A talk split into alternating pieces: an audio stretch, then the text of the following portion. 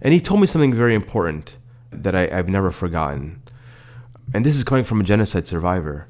He said that the most important thing you could have in your life is education. He said, because that is one thing that no one could take from you.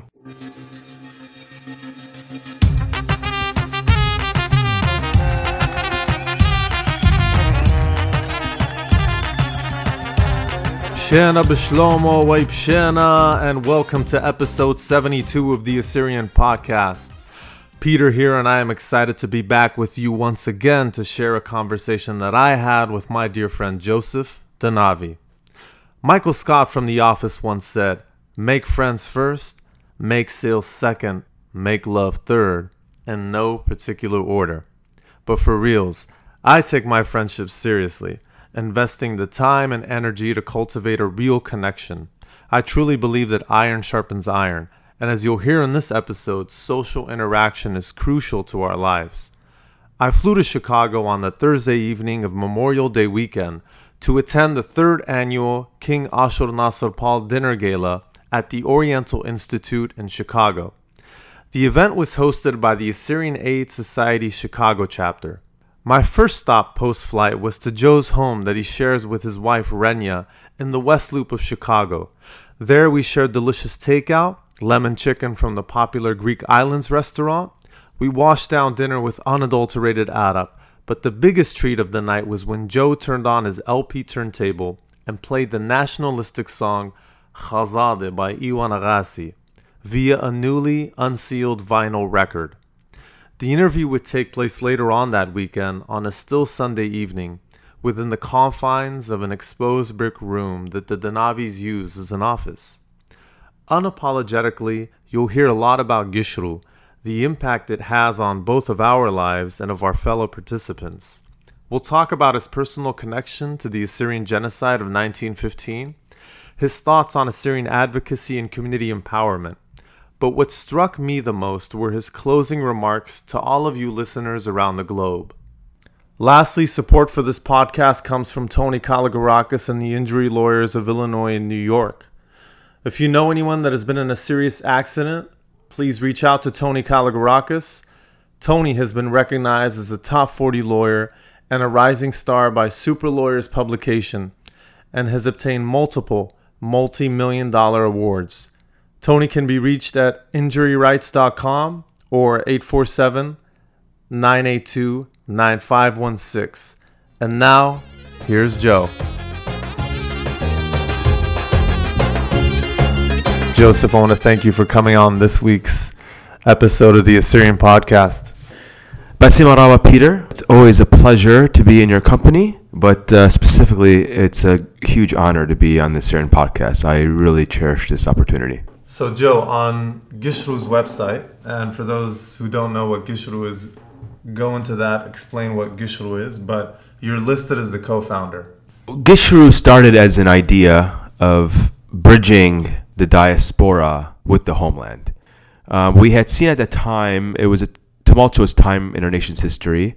Uh, we had the liberation of Iraq in, in, the, in the foreshadowing the start of this organization.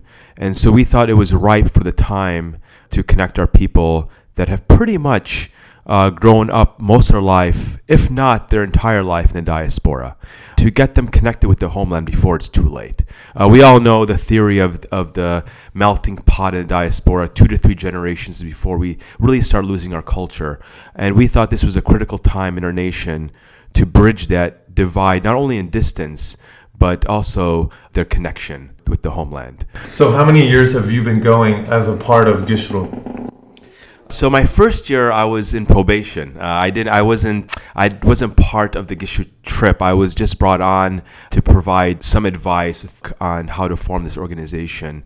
My second year as a Gishru director, it was in 2013 when I was able to first in my life uh, visit the homeland. What year was Gishru founded? It was uh, an idea that was worked upon uh, since 20, 2008, if I'm not mistaken. But Uh-huh. because we were growing and it was expanding, we became formally an organization in 2012. What would you say to those who observe what Gishru does, you know, by way of social media, Instagram, and let's say all Gishru does is go to the homeland, enjoy themselves for two weeks and come back home to their comfortable lifestyle?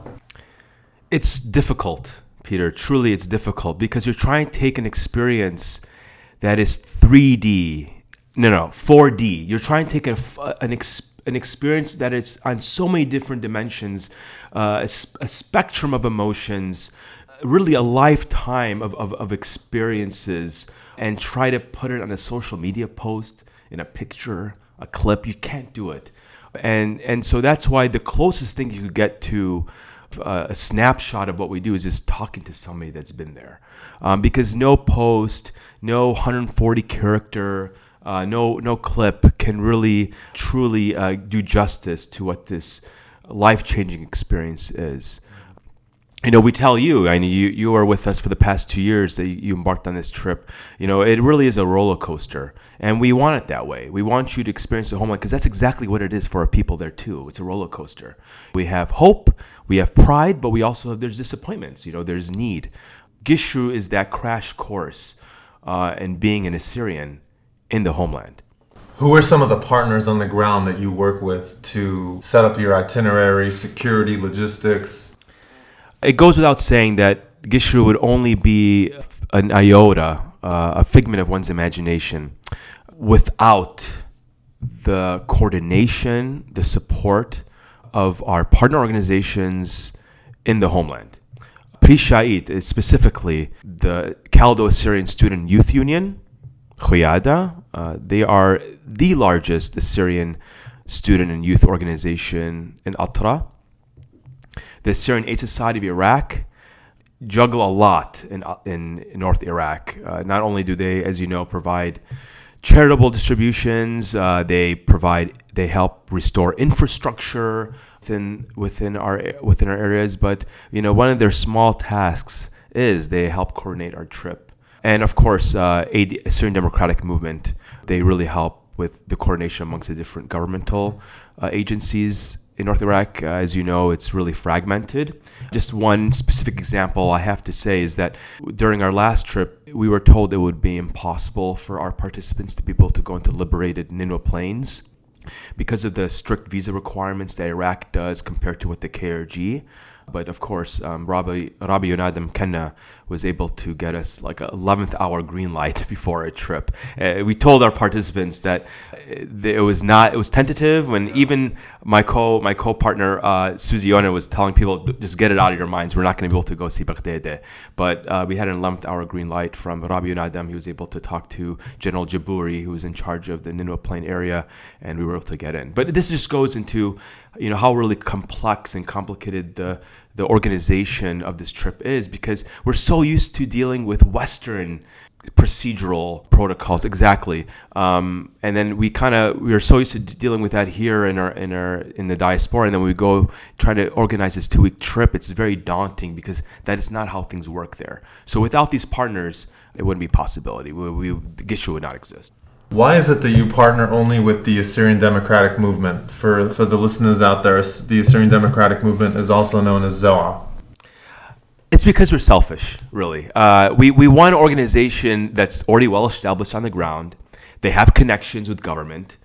They have offices or people stationed all the areas that we go to. So they're really, it's unparalleled. There, there's really no other organization that does that politically besides the Syrian Democratic Movement. I mean, they're just uh, ubiquitous everywhere in the homeland.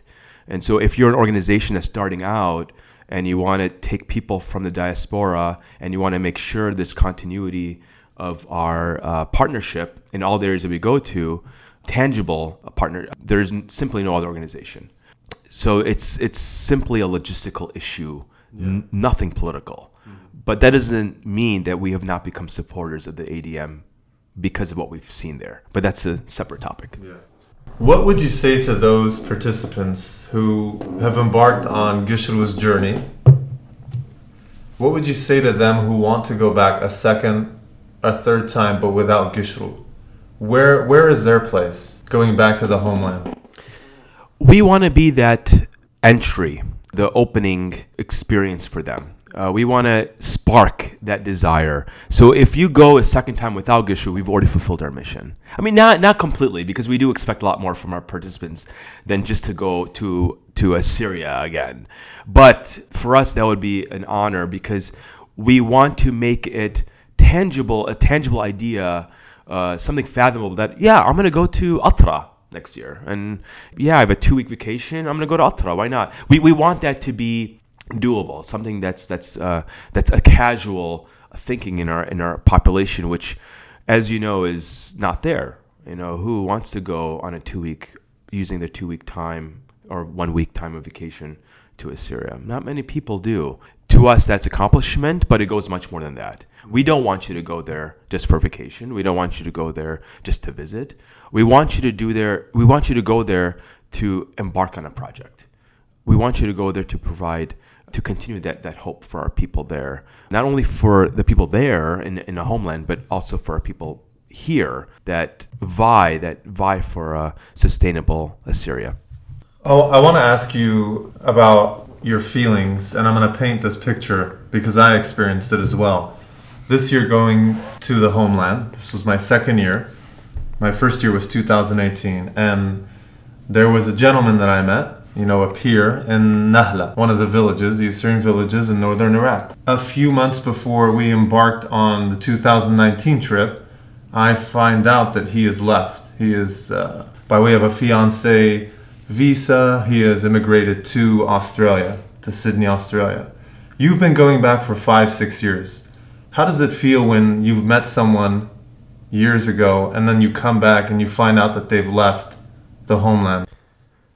It's a complex feeling because, first and foremost, I live in the diaspora. It's difficult for me to judge someone that is also going to do the same, even if it's not something that we want, but I cannot judge them. But what it does tell me, and when, when, I, when I go back and I, and I see this loss of our, especially our young people, is that there's a lot of work to be done. These people are leaving because they don't see a future in their homeland. Why is that? For for a, a lot of reasons. There, it's it's it's a myriad of uh, different situations that, that are causing our people to leave. In the No Plain, uh, when I see people that have left, we know it's from a security standpoint. They don't trust the security services there, be it the, the Peshmerga, be it the Iraqi forces from what happened after ISIS. It's really hard to regain our people's trust uh, when they were abandoned in, in the, on the onslaught of ISIS. In the northern regions, it's economic. People are our people are smart. They really do uh, value education. They're the top in their classes. They are remarkable students. But when you're graduating and you're getting top honors and you're unable to get find jobs, and then you're seeing your classmates that are of a less caliber than you are just because they're Kurdish uh, they're able to get jobs, yeah, I mean, it makes you lose hope. You know, am I going to be fighting this discrimination for the rest of my life? And then, of course, some of the, some of the people that we know that have left have children, so they see it in their children. Like, do they want to raise their children in, in a society like that where they're they're disadvantaged regardless of their capabilities? But it tells me that we have a lot of work to do, not only for a security standpoint, but also uh, economic uh, and then human rights as well. So there's a huge need. When I came back to America, obviously people are asking me what my feelings were, how I saw the Assyrians there, my interactions with them, the the possibility of one day returning. One of the things that was most hurtful was when I would meet youth in the homeland and they would they were surprised that one, I knew how to speak Assyrian, that I, I can decently read and write in Assyrian. That was their surprise. It was hurtful, though. It's as though Assyrians in the West have either come to the melting pot or they've forgotten about their brethren in the homeland. What is your answer to that, or what is your response to those Assyrians that live in, in the homeland about Assyrians that are living in the West? Peter, I mean, you, you can't take this personally. I, I, I know I know what you're saying. That how can they immediately judge anyone from the diaspora as not having you know a good ground a good foundation within Assyrian, be it the language, be it the culture, but you have to understand where they're coming from, and I I, I know you do. You know, you you uh, you've been there. They they have lost they, they don't have a connection with us. They don't they don't have a tangible connection with us in the diaspora. Even in the the age of, of social media you know we don't have a good connection with them period we are in our own world even in our advocacy circles there's new movements within uh, within Assyrian advocacy to this day i'm i it's unfortunate to say that it's still not connected with our people back home we are not on the same page. We do not have synergy. And this is continuing with our organizations, with our advocacy, uh, with our advocacy movements, uh, with our youth groups. It's just not connected with the homeland. And so, f- coming from them, yes, they, they question, and rightfully so, because we have not made that connection with them. And I know we've been talking about Gishru, but this is a great plug because that's exactly what Gishru is there for, is to fill in that void to be that bridge. So there it is synergistic. Joe, when you come back here, coming back from a Gishru trip, and the community is asking you, what did you see there? Who did you interact with? How are our people there? What do you tell them? It's a very simple message, profound, but I, I also am known to repeat myself because, you know, it's a very important message to have uh, our community realize that it's a love that I have never seen before.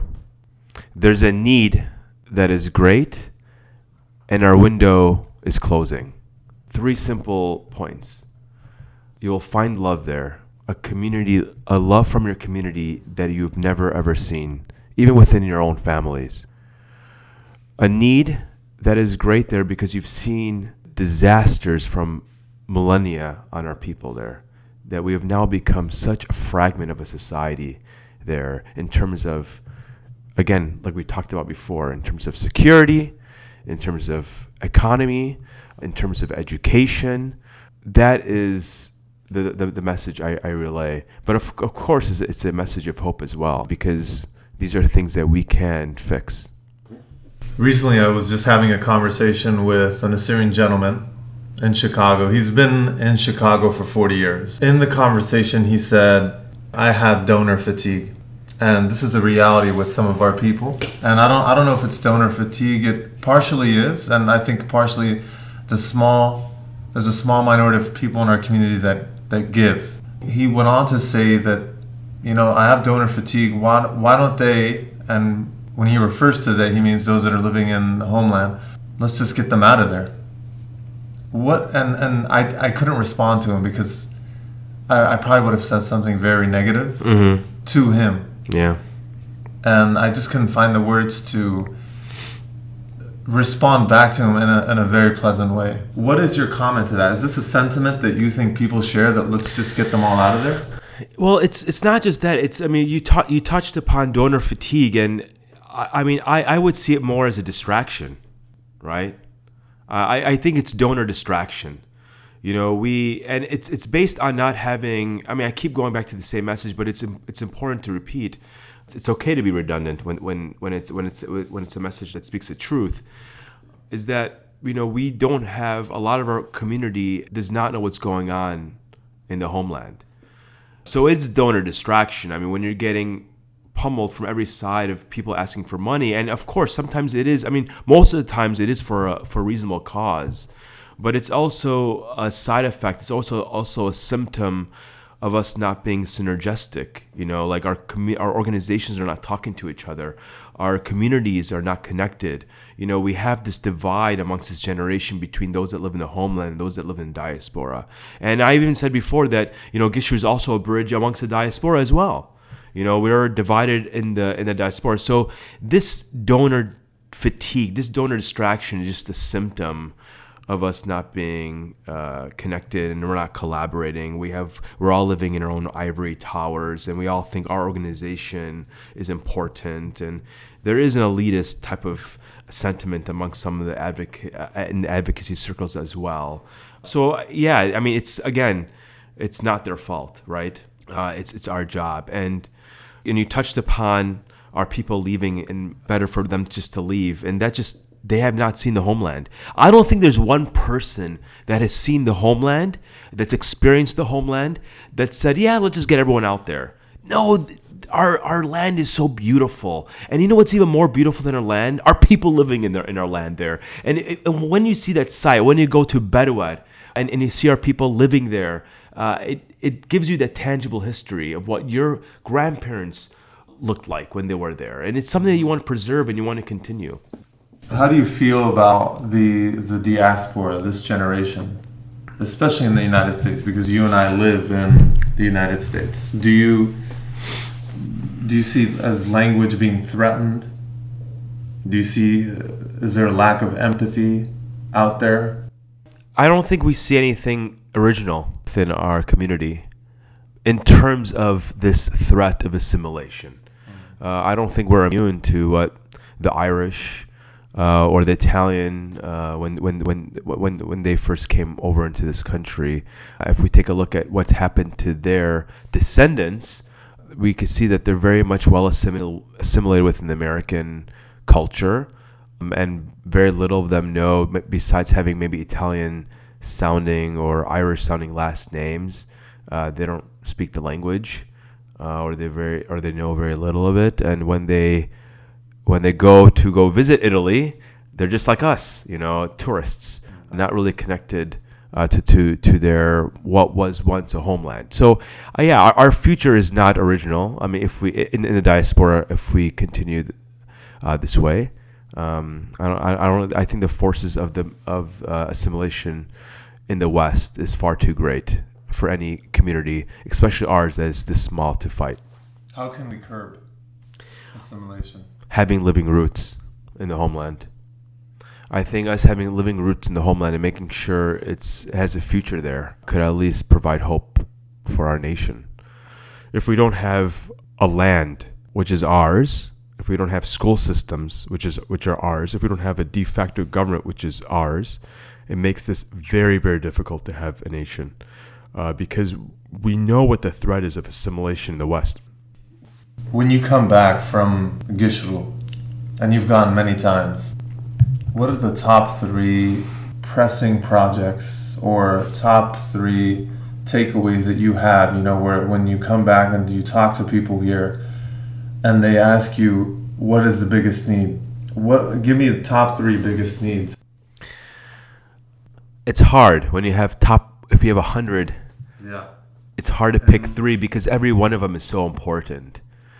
But I'm gonna give a little bit of an uplifting side of it, and not just to make it more, not not to just make a positive point out of this, but something that's very, I think, is extremely crucially necessary for for for us as a community. I I, I really think the most important thing is us having a stronger connection. I know it sounds cliche, but it's not we need to connect with our people in the homeland. I think that's the that I think that's number one. We need it, and they need it, and our nation needs it. And I think that also spurs a lot of collaboration. Projects are in sync with with their needs, and it's not top down, but it's bottom up, and it provides a good outlook on on, on, on our future. So yeah, I think one of the biggest needs actually is not a monetary thing it's not a resource thing. It's just a connection. We need we need we need a strong, stronger connection between us. Two two and three, I think, kind of fall in line is just economic. Economically, I are the people there need jobs. Assyrians need, need jobs in the homeland, be it in the Nineveh Plain or in the KRG, where the majority of our people do live right now in Iraq. Economic opportunity is is very difficult to come by and that's for a, a, all assortment of reasons, and it's not just specific to our people.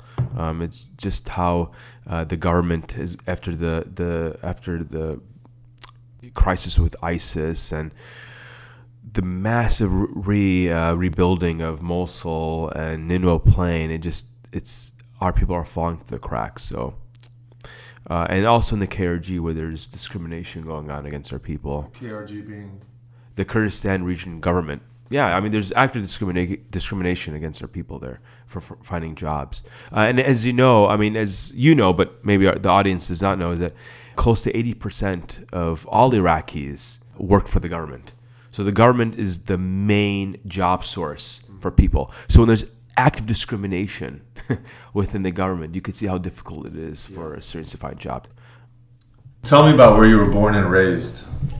Chicago, Illinois. That's where I was born. Specifically Chicago. I mean, was there a neighborhood? Was it Well, yeah, I mean, I, I grew up, I mean, I was born in Chicago, but as most suburbans try to do, and we just say we're from Chicago, but Yeah. specifically Skokie. I grew up in Skokie for part of my childhood. Mm-hmm. The rest, I, uh, my, my dad was transferred to the Netherlands, uh, Holland. Uh, so we lived there for a couple of years, and then we were fortunate to return back and back back to Chicago, and we lived in the. Uh, I grew up in the Palatine neighborhood at that point. Okay. So growing up in Skokie, obviously you're surrounded by an Assyrian community, Yeah. civic, social, religious. Yeah. How, how was that growing up with with so many Assyrians around you? I had a very big family. Uh, even if we weren't related, you know, it's it's that it's it's one of the hallmarks of being Assyrian is that no matter where you are, if you see another Assyrian, it, you know, it's they're, they're your family. And so growing up in Skokie, like everyone was family. I was calling everyone my cousins when I was growing up. When I was a little kid, I no I had no idea if they were our cousins or not. They I consider everyone my cousin. It was it was it's a really nice nurturing environment to grow up in. I think every, in my opinion, every Syrian activist, there's a moment in their life where they decide or they take it upon themselves to work for the nation, and each to his or her own. At what point in your life did you realize that you need to take this calling upon yourself? When I was in university, for sure. And it was more of a comparative kind of analysis type of coming to terms with what we needed as a nation. I saw how the the Jewish uh, community at my university was so advanced. They had a, a strong civic organization on campus. Another thing, they had a return to their a homeland trip that was fully subsidized and paid for by philanthropists in their community. And so, seeing this firsthand at the at, uh, at a university level, I realized the great need that we have in our community, but also something that didn't have to be original. Because you know other communities are doing it, so we, we just need to emulate it. Right. And so- innovating on an idea Yeah, I mean, or tailoring it to our community's needs. Exactly. It's seeing something else that's going that that's positive in another community and being like, yes, we could also apply this to our own community. Not everything has to be original. Not, not every innovator is original. They're taking their ideas from something, you know, either from nature, you know, or or some other parallel um, environment. So same for us, it's easier. I mean, look how many other diaspora-based communities are there, and what they're doing Yeah. and what we could do to do it uh, and apply it for our own people and so i was at the university i saw what this community was doing and i was like let's do this for our own community i mean it, we don't have to be original Where did you go to college? university of illinois urbana-champaign You were involved in student government there? yes i was yes What was your role there? Uh, i was an, an elected student senator for the college of liberal arts and sciences Has that position, that role, did that help you become who you are today? I don't think it helped me become who I was. I think I've always been a service oriented individual. You know, I always wanted to be in a position to provide service, to help. You know, that's what drew me into medicine as well. Um, and so I think I did the student senate not because I, I was I used that to help me in my career or for my you know my uh, volunteer work or with Gishru, but I think it just it's always been an innate part of me to provide service. So it was a, a way to to give back to my student my fellow students. Were your parents actively involved in the Assyrian community? Is that something that they instilled in you growing up? Yeah, uh, my my my dad, my mom has always obviously t- taught us our mother mother tongue. You know, my, my parents really drilled that into us as a as as, as young kids, uh, the importance of language. Uh, but my dad was was involved in his in his earlier years within specifically within the Chicago community with uh, Syrian National Council of Illinois and and with the Council for the Church as well. At what point did you realize that you wanted to get into medicine? You know, there's a YouTube video floating out there of me It's, it's not YouTube. I think it's Facebook, and I, I, I, I think I'm gonna try to include that in the episode. Yeah. because it's something hilarious. Yeah. Um, but I'll, I'll let you describe it. Yeah. give Well, I was five years old, and uh, it was my fifth year, fifth birthday, and my brother, uh, my, my dad was asking everyone that was attending the my birthday party uh, what they wanted to be older, and I was I said I wanted to become a doctor. But I, I think because I I saw them as, as role models as growing up, you know, going to see my pediatrician, some of our family friends that, that, that are doctors, I saw them as role models, and um, and I wanted to become like them. During this pursuit at a young age, I realized, you know, how much I, I enjoyed interacting with people. You know, I'm a, I'm a people person, and I also, like I said earlier, I'm a service. I'm very service oriented, and I think that kind of it was really easy to continue with, with a challenging path of becoming a physician. What is something that scares you? losing the homeland, and I mean that in every possible definition of it. You know, be it exodus, be it leaving in droves, not having a future. Do you think Gishru has the capacity to do a a Gishru 2.0 for medical professionals who want to serve one, two, three week clinics on the ground? Is that something that you think Gishru can take the load, or is this something where you need another organization to help coordinate? It's it's our philosophy, is Gishru, and, and personally, as this is this is my belief as well, is that you know we should do things that's within our realm, and do that to the best of our abilities. And if we're unable to do it, then we should have other people come in to do it. And you know what what you said is very important. We need more initiatives in the homeland uh, coming from the West, not because we're we are um, better than they are, or um, you know they you know they they need a model from uh, for, for us to do it. It's again, it's all part of that collaboration. There's a great need there, and we have the resources that that we could um, uh, utilize to, to help the situation on the ground there. So yes, there's a need for mobile clinics and mobile pharmacies, but Gishru right now is focusing on making this kind of crash course for our, our youth and young professionals. Uh, but there's a whole consortium of ideas that need to go on in the homeland. And I think, you know, we need to find the right people to do it. But right now we, we don't have plans because we're still trying to perfect our own our own trip and our own experiences. But I mean, Peter, we, we could we could have an entire episode just talking about uh, all the things that that, need, that that needs to be done. Again, none of them are original. You know, you just have to look at Armenia and Israel. I think those are the two closest countries. Case that yeah, that, that that really f- that we could learn a lot from because they've already they've had this before and they've overcome it. I, I I- think there's nothing wrong to to learn from these communities and apply their their solutions that they've been able to come up with for our own case. How do you, as Joe Danavi, stay sane? Do you have a morning routine or do you practice mindfulness? What keeps you going? Because you obviously you are busy in your professional life. You're a cardiology fellow and you have extracurricular activities within the community, within the Assyrian community. I think as busy professionals, all of us, I think it's it's really important to have time for the with the family.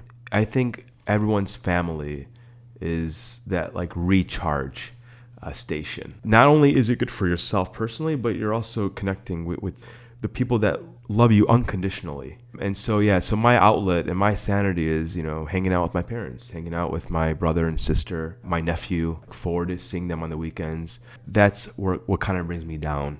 Avoiding to, you know, neglect some of the most important things in our life. It's our family. Uh, no matter how busy you are, uh, no matter how successful you become, the last thing you, you need you, you should do is neglect your family, and when you do, you'll you'll find that you may become insane, to say the least. I'm glad you brought up family. You and I are very close friends. We've known each other for at least, I want to say, a little less than 15 years or so. Throughout the years, you've shared with me, and I've even had the pleasure of meeting your your your grandfather.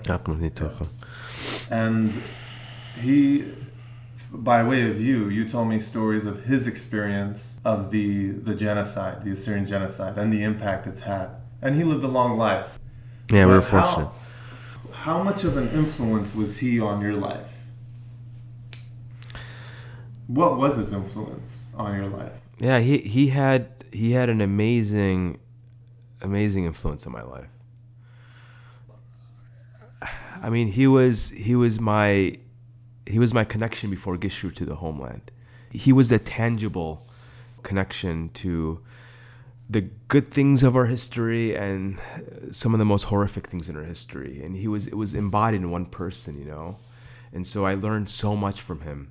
What what he went through and his family went through during the genocides, you know, of 1915. You know, he was five years old at the time mm-hmm. uh, when it started, and then what he well, what he had gone through, the perseverance within Iraq, you know, within the creation of modern day Iraq, uh, and the hope that he had to stay there. And then he saw that you know there's so much discrimination that he didn't see a future for the kids. He had this this love for Assyrian research. As a young kid, I would remember going to visit him, and he had he would just be sitting amongst his shelves of books, reading, writing everything about Assyrians and I think that really had a big effect on me. Yeah. That I know that this guy has seen the worst things that happen in, in our nation, mm-hmm. and he was able to still continue with his passion. That that genocide did not take that away from him. Yeah. And he told me something very important that I, I've never forgotten. And this is coming from a genocide survivor. He said that the most important thing you could have in your life is education. He said, because that is one thing that no one could take from you. Sure. They could take all. They could take your house. They could take all your belongings. Um, they could strip you of your degrees. They could strip you of jobs and everything. But they can never take. Your, they can never take away what you've learned mm-hmm. in education. And I and and the, and and that really kind of propelled me through my heart. My toughest points in medical school and training is that I'm doing this for a cause that will be with me forever. Right? Sure. Uh, no one can take that away from me. Yeah but yeah, I mean, he and and unfortunately, his story is just a cycle, right? I mean, all our families have gone through that genocide, especially us in the diaspora, exodus, leaving, and then we're seeing the cycle again repeat. Now, there's more of my grandfathers now in Syria, in Nineveh Plains. People like my grandfather in 1915 occurred again in 2014. Right, with ISIS. With ISIS, and, and, and especially in Syria and Nineveh Plain so that cycle is just repeating. Do you see yourself? And I, I know that you say the only the only hope for our nation is to sustain the roots that we have. One way of sustaining roots is to have a reverse exodus. Do you really believe that? That there could be a reverse exodus, perhaps with this generation? Well, we have two people already. I mean, from Gishru, to, to proudly say, like Susie Yonan and Melinda Chobiar, they're in the homeland. Mm-hmm. They're working there. They're living and working there. Yeah. Melinda, born in the U.S., she's living her prime years in Atra. So I think it's, of course, it's possible. Again, it's all about the perception of having a future. Once people have that perception, yes, I could live here. Yes, it's someplace I could raise a family. Of course, why not? This is your homeland. Why would people not want to go there? Right. It's a beautiful, beautiful country. Take everything about nationalism out of this. Mm-hmm. It really is a beautiful country. Oh yeah. I mean, it's scenic. I mean, you have the Alps there, right? You know, you have a beautiful valley there. You have everything. It's a gorgeous country and it's yours. Yes, the, the, the situation there is not the best, but it's improving and we have a large part to do with it that we could help. So yeah, I mean, I I think you know there there there there can be a return, and again, I, we don't have to be original. There's other communities that have done the very same. Just a few countries over in Israel. Earlier this year in January, you, me, and Elmer, Dr. Elmer Abbo, embarked on a trip to London. And the trip was mainly to go see the Ashurbanipal exhibit at the British Museum as you're walking into the exhibit, and I believe was it your first time at the British Museum? No, I, I've been there when I was younger. As you're walking in and gazing at the Ashurbanipal reliefs, give us a kind of an introspective look into your feelings, your emotions, things that you're seeing for the first time, the amount of respect that these people have, and the amount of work that has gone into this this exhibit. It's it's bittersweet. You know, I don't think those I, I think the best place for the uh, for those artifacts is in the homeland. It's a colonial thing, you know. They basically took everything out of our countries and display it there. But at the same time, it's bittersweet because without their excavations and preservations and housing them in a much more stable environment, they might have been lost forever. We saw what happened to Nimrud in the in Nineveh when ISIS destroyed it, reduced it to rubble. So yeah, walking through there, I, I it was a lot of those kind of feelings swirling around me. But overall, just again, it's looking at the grandeur of a history and the responsibility that falls upon all our shoulders to con- to make sure this nation continues and persists. Mm-hmm. I mean, those were definitely our glory days, and they're very, very long ago. And I think every Assyrian's always proud. You know, they take their friends or they tell them about the the um, all the achievements and accomplishments and, and the grandeur of, of, of Assyria. Sure, I'm, I'm proud of that, and you're proud. We, we all could be. We all we all should be proud. But I, I think the bigger question is what are we doing now to uphold that pride? You know, what are we doing now for this nation to continue? Mm-hmm. Because I'm sure our, our, our ancestors would, would want it to. Yeah. What's something people seem to misunderstand about Joe Danavi? I think it depends where or who you're asking. Why is that? I think I think when we're in Atra, I think it's me not not speaking the best Assyrian. Um, there's a lot of sometimes there's some miscommunication. Yeah. I try my best and like read and write at like maybe, maybe like a third grade level, mm-hmm. but yeah, it's definitely it's different based on what I mean. I'm I'm joking, but essentially in Atra it's completely different than what it is here. But I think for our listeners, um, I think the biggest mis- misconception, to at least, is that you know I'm a, I'm a full time activist. Yeah and I think that really is a description for a lot of our a lot of our activists. I think we're all full time engineers, full time cardiologists, for full time marketing specialists, um, and giving and using our free time for advocacy. What are you curious about right now?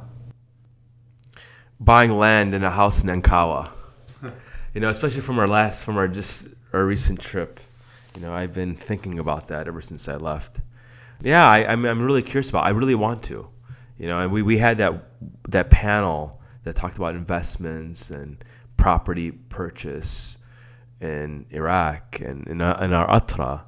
So I've, I've been thinking about that ever since because we really need to start going to the second step. Mm-hmm. You know, we, we we've been I've been to Atra f- five times already. You know, how much more times am I going just as a visitor? Yeah. I think one thing that I noticed when I was there is that people people talk about from from the West.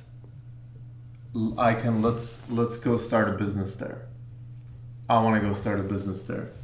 But from just from going two times to visit, I feel as though, and correct me if I'm wrong, I feel as though the person who is proposing that business needs to be on the ground, operating on the ground.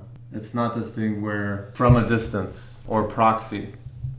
At least in the beginning, to get the business well, up I'm, and running. I also think it's based on scale.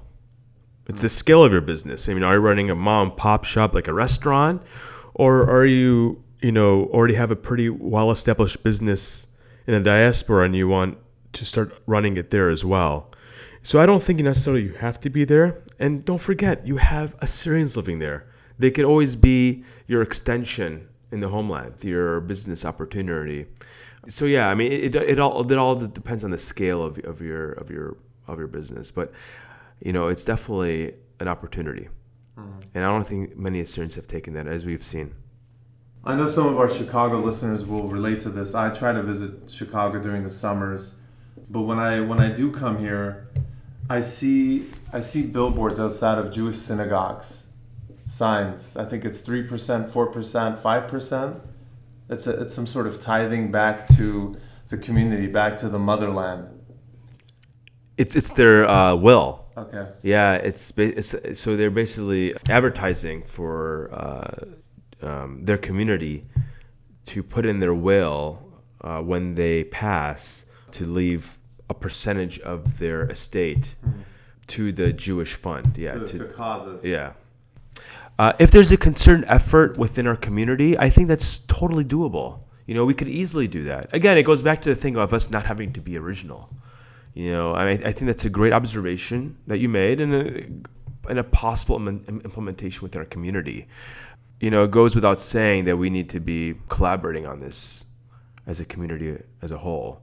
So this this requires our churches, our civic institutions, our organizations all to come together and be like, yes, you know, we need to have this general fund uh, where we will use to not only send back to the homeland but also build up our institutions here. I think that I think that would be great. But again, I think it requires us to to be much more collaborative as a community. I want to go back to the topic of Gishru. Although I've known you for many years, I know you're a doctor. I personally don't want to talk medicine with you because I, I think that Joe Danavi is medicine is your your vocation, right? You identify with medicine as being your vocation, your everyday. Yeah, of But course. that does not define who Joe Danavi is. a part of me. It's It- a part of you. yeah, it, it describes a part of me. Correct. When when people ask me what is your favorite part about the trip, and by trip I mean the two weeks we spend on Gishru, I always tell them that it's the schools. Mm. When when you how do you feel when you walk into the schools that are teaching every subject, the majority of subjects, they have courses in English and Arabic, La- the actual language itself, not subject courses. How do you feel walking into listening and reading curriculum that is all in Assyrian? Our future is very bright. That, that's what I think of. Our future is very bright, mm. And they'll be better leaders than than, than we are. Those schools really is is a is our window into our future. Yeah. So once those schools cease to exist, or we don't have any kids filling those chairs, um, those desks, then, then we know we don't have a future. As long as those seats and and uh, those desks are filled, we have a future. So yeah, yeah, so that's what I feel like. What is one question that I should have asked you that I have not asked you up until this point? Hmm. Is there anything besides Gishru that, that you do? so far, it's been like ninety percent Gishru. I know, I know, but I feel as I. Part of the reason is is that we we have connected on different part paths of our lives. You know, obviously both of us know each other, but our friendship I don't want to say flourished or grew, but then we were able to experience the homeland together. So Yeah. maybe that's why it's not some sort of No, I'm honestly, I'm honored. I mean, if if if they just know Joe as Gishru, I'm, I'm I'll be a very very happy person because it's such a it's such a great um, great program that, that we implemented, and it's it's actually it's not innovative. It's not innovative at all. Like I mean, other communities have done this program, and just we found a need in our community because it wasn't being done to do it. But yeah, I'm I, I'm I'm more than honored that, that you considered this as a Gishru interview. Yeah. I don't know if you I don't know if this is a softball or this is a this could be a good plug actually for for what's to come. yeah. Tell me about the Assyrian Policy Conference that happened in Washington D.C. last year. And then tell me about the upcoming policy conference that you are that was postponed but that you're currently working on. Yeah, so you know, going back to the question that I wanted you to pose me, what what other things do you do besides Gishru uh, within communities? I, I serve as the chair of education for the Assyrian American National Federation. The Assyrian National Policy Conference, even though it's a product of the Assyrian American National Federation, it is exactly what we were talking about earlier about getting our communities to be in synergy, having a conference in DC so we could amplify the need in the homeland while training the next generation's leaders. I mean, that's essentially what the Assyrian National Policy Conference is, is getting our advocacy in sync with the homeland, building up the diaspora, and training the next generation of leaders. Because the entire policy conference is education. People are learning about the the issues going on in the homeland, the potential solutions, hearing from academics in our community, and the most critical point of the conference because without this component, this conference could be done anywhere, but the reason why it's done in DC is to teach civic responsibility and engagement with your elected officials, with our elected officials. And in a way, that's persuade that, that that's uh, you're able to persuade them. So mm-hmm. succinct, uh, persuasive, kind of like what we call the the elevator pitch. Uh, you know, because you, these people have very short attention spans, not because you know they're not interested in our issues, but you have to imagine there's hundreds of other people doing the same thing to them on a daily basis. When you talk to electeds at the the federal level, congressmen, congresswomen, congress members, senators, what is the ask? What is the dialogue? You always want something simple. Like you don't want to make things very complicated. So you, you want to do a simple some, something that's achievable. It's kind of like the low hanging fruits. You want something that, that that's within their jurisdiction. So our previous ask last year was asking them to join the Assyrian caucus. That's something that's easy. It's doable. Doesn't have that many responsibilities. You know, just getting them to be part of an Assyrian caucus. One of our other asks was to provide oversight to U.S. aid, to make sure the money, the billions of dollars that U.S. aid is spending in Iraq is going to the right people. And, and that's especially important since there's a, there's a high degree of corruption within Iraq. And our ask was having them provide oversight and giving them explanation on that this money should be going to local organizations, local NGOs on the ground that are operating of our people. So those were the asks for, for last year's ANPC. There's st- uh, we're still working on that uh, on on the agenda for for this year's. What was the attendance like last year? What was the energy? What was the vibe? What was the feedback? I mean, imagine a, a room, not a room, it was a lot, many rooms, but imagine uh, an, an arena filled with like-minded individuals, people that are deeply in, interested in the future of our nation that are willing to come all the way to DC, learn about all the issues facing on the homeland, and advocating for it. I mean, these are people that are just like yourself. And so, yeah, it's, it's a very po- powerful, a very powerful conference, not only because of the program, but because of the individuals that participated. And we, and we want that to grow. And, and that's and that's American and that's the Assyrian American National Federation for you. But it really has come a long ways from what it was before. You know and, I'm, I'm not talking about from when it's first started but i'm talking about for the past 20 years. There's a, definitely a new generational shift within the Assyrian American National Federation towards quality programming that's in sync with the homeland. What is one thing that you failed at? Stopping the infighting. What was that? Stopping the infighting. Within our community not our community but but within our com- within our communities activists and organizers mm we're all working towards one goal. Yeah, we are. I mean, I think the vast majority, I mean, I can't say that. I think nearly everybody that's an Assyrian activist in the diaspora believes in the same thing. Maybe the details may differ, but the end result is the same. You know, the goal, the goal that we're striving for is the same. But unfortunately, our disagreements are always based on that one or two percentages of a fine detail that's causing the hurdles mm. amongst us. What would you say to some some of our Assyrian academics, advocates, intelligentsia, people that want to get involved for the cause? What would you say to them who are on the sidelines, that are looking from the sidelines, that want to get in, or don't, or are hesitant? Come on, Gishru. Ex- experience the homeland. You'll get to experience it with people that are just like yourself. They really want to help the, our nation. They don't know which way yet. They don't know with whom yet. And that's why we have this trip. Mm-hmm. Because not only do you find out the why, what, when, how, but you also, more most importantly, you find out the who. And that is not only people that you want to help in the homeland, but also who you want to work with. You know, this is a two week experience you really, really get to know people very well. Yeah. Because it's such a vulnerable time. Very much so. Vulnerable in terms of the group, your emotions. Yeah. You're seeing some things for the very first time. Close quarters. It's, Yeah. There are times that are uncomfortable. Yeah, so I, I would say if you're on the sidelines and you want to join and you want to help and you don't know how to do it, come on Gishru for two weeks.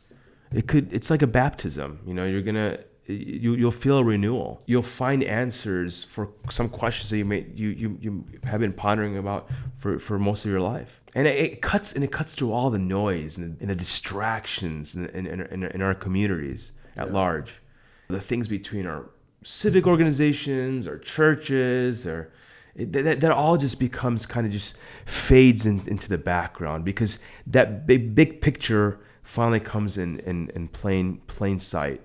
You really realize what what's important, and you're thankful to forget those things that are not important Yeah. that may have been consuming or causing some drama. Mm-hmm. I think for for me, and I, I've mentioned this before, but it, there's a there's a song that Ashur Bet Sargis sings, Yasana. You want to sing it for us? No, no. I'll, I'll do that another time for, for my beloved listeners, those who like me as a co-host. But the the song Yasana is is, is a song about the singer, the poet is singing about the diaspora.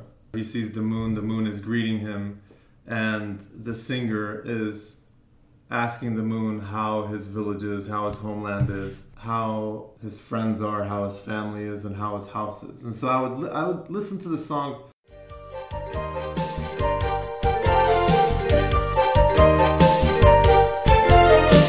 يا صرامي كتيلوخ لدها أطرى داخي أبطيلوخ.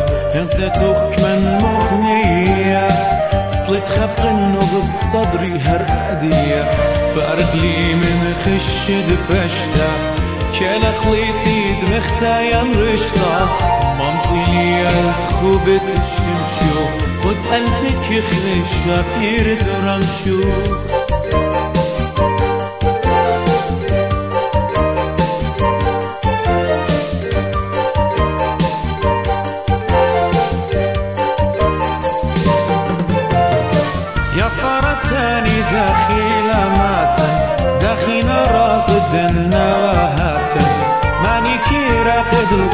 trabula Zonë të sanë khiru një nësë lëdavula Entre në rëvati e fshëndi Ani shret atur bëbna e hëndi Heq e të lëkhabra kapura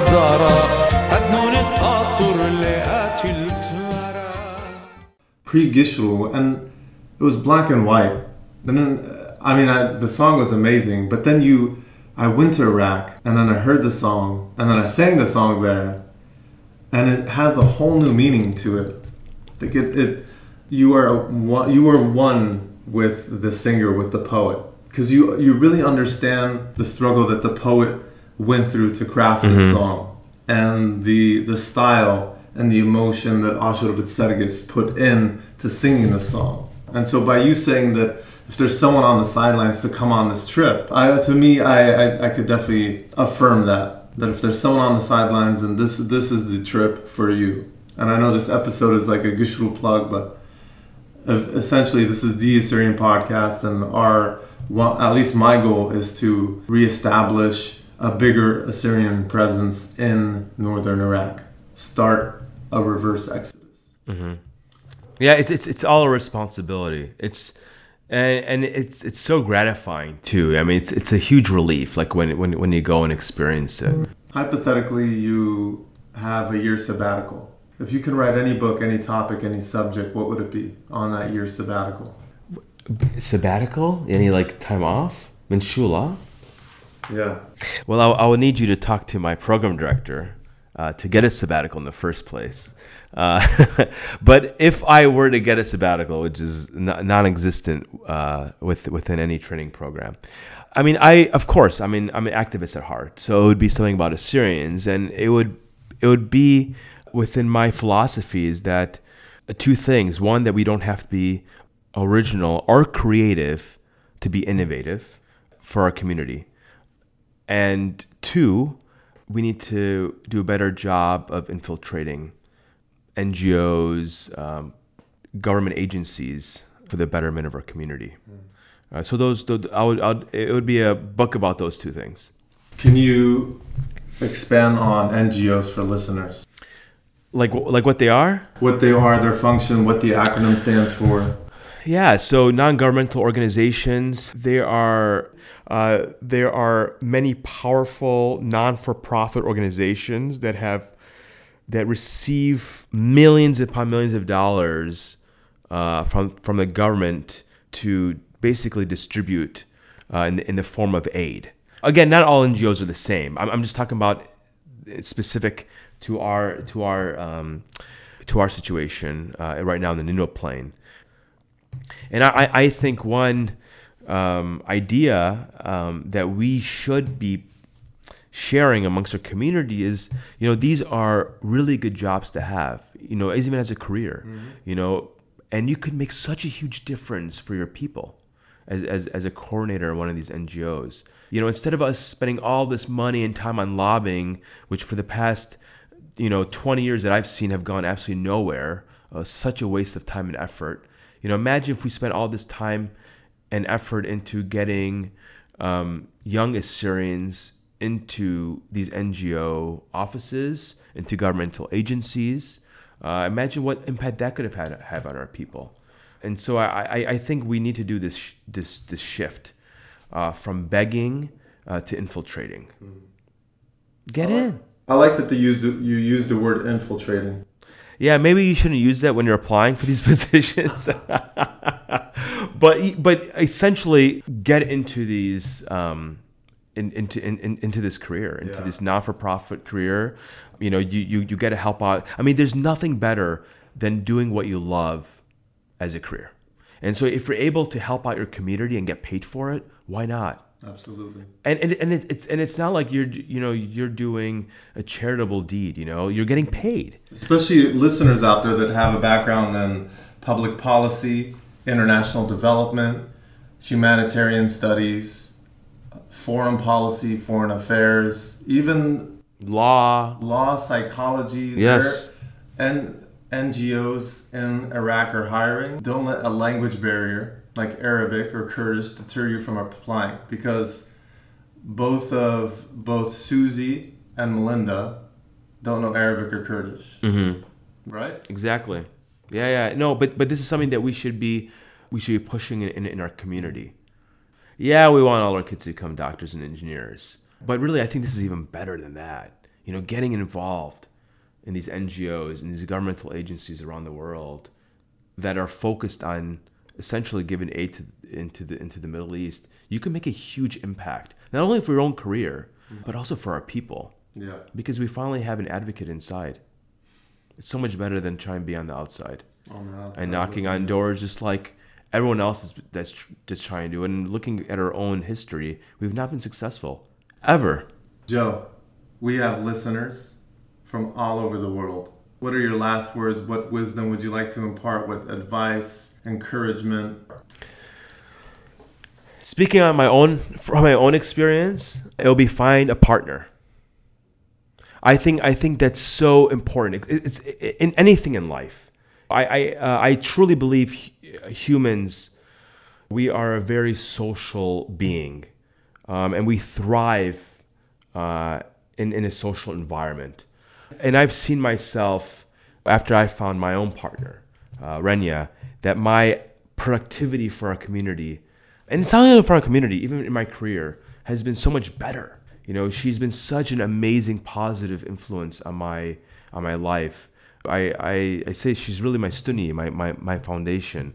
Uh, and and I, I to her. You know, I'm not, I'm not, I'm, I'm not trying to take all the credit, but but I mean, but it's it's it's it's it's mutualistic. Yeah. And and and I truly, I, if if I could if I could give a lasting advice, is really find your partner. I think that's so important, uh, and especially in this day and age, especially when we try to be these multitaskers, which humans are horrible multitaskers. Sure. You know, we're all trying to carry all these different hats on. It's nice to have someone with you uh, at all times, kind of giving you continuous feedback and so it's been a life it's a, it's been a life changer for me the the best decision I've made it's also for our community uh, Gishru has been so much better with us on, on, it and hopefully you as well thank you uh, and then of, of course um, Pi the lasting thing, the most important thing, is experience Gishru. It really could open a lot of doors for you. It, would- it opened a lot for me. Well, I appreciate your time. Thanks again for being on the Assyrian podcast. Thank you, Peter. It's always a pleasure to talk with you on and off the microphone.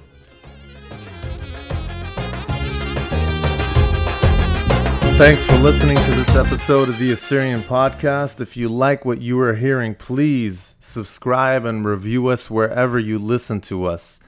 You can also help us by spreading the word about the Assyrian Podcast to your family and friends. Thanks and see you all next week.